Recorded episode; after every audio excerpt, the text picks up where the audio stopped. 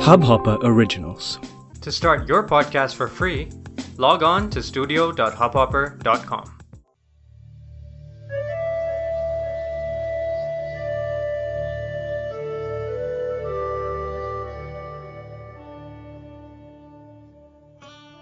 आज शाम को उतरते देखा मैंने आसमान से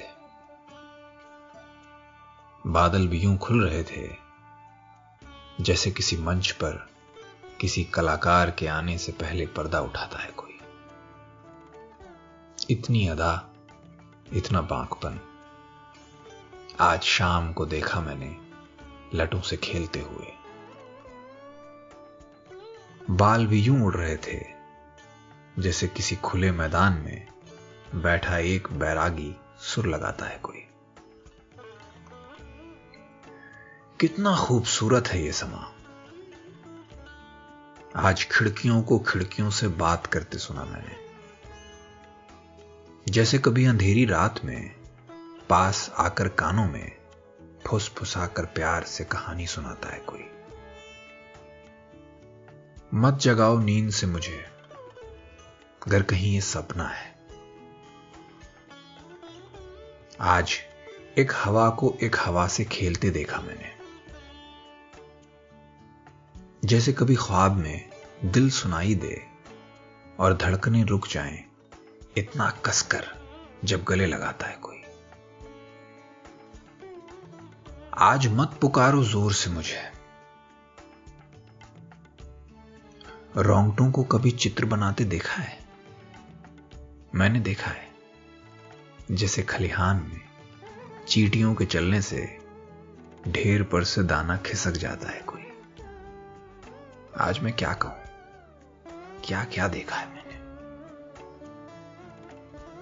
मैं मिश्रा आज शाम से बैठा यही सोच रहा हूँ कि जिस दौर से हम अभी गुजर रहे हैं, मेरे लिए यह कहना आसान नहीं है कि मैं कैसा महसूस कर रहा हूँ। दो बिल्कुल विपरीत भावों के बीच ठीक उस पतंग की तरह दिशाहीन महसूस कर रहा हूँ, जिसकी डोर किसी और तरफ़ ले जाना चाहती है और हवा किसी और ओर बहाए लिए जा रही है।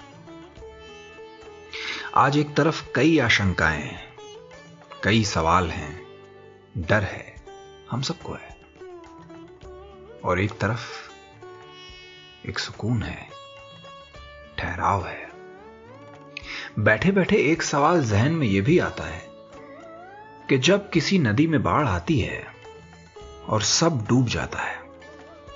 गाँव डूब जाते हैं, पशु पक्षी डूब जाते हैं, खेत खलिहान डूब जाते हैं, इंसान डूब जाते हैं, उम्मीदें डूब जाती हैं, अरमान डूब जाते हैं छोटे छोटे कस्बों में बने छोटे छोटे मंदिर डूब जाते हैं, उनमें बैठे भगवान डूब जाते हैं। तब भी एक नाव कैसे तैरती रहती है? डर तो उसको भी लगता होगा। फिर इतनी शांत कैसे दिखती है? बिना केवट के कैसे रास्ता खुद ब खुद ढूंढ लेती है? कैसे पता चलता है उसको कि ये जो नदी का बहाव है, सिर्फ़ बहाव नहीं, एक रास्ता है, और ये एक ही रास्ता है। आज हर तरफ़ सब सुनसान है तो मन भी परेशान है। ठीक मेरे घर के सामने लगे इस पेड़ पे बैठी चिड़ियों की तरह सुबह से शाम तक बेचारी ये गुत्थी नहीं सुलझा पा रही। कि आज आदमी को हुआ क्या है?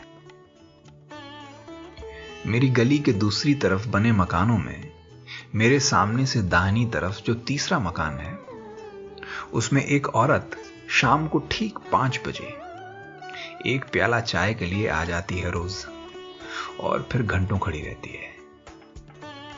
जब बहुत ज़ोर से हवा चलती है और ये पेड़ हिलता है।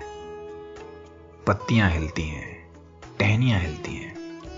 तो किसी पारदर्शी पर्दे के पीछे से झांकती हुई, किसी पुरानी दीवार पिटंगी पुराने जमाने की किसी बहुत पुरानी ऑयल पेंटिंग से लगती हो। आज जिस मोड़ पर हम खड़े हैं, वहाँ से यह कहना आसान नहीं है कि हमें रास्ता दिख रहा है। समंदर के ठीक बीच किसी भारी तूफ़ान में फंसे एक जहाज़ की तरह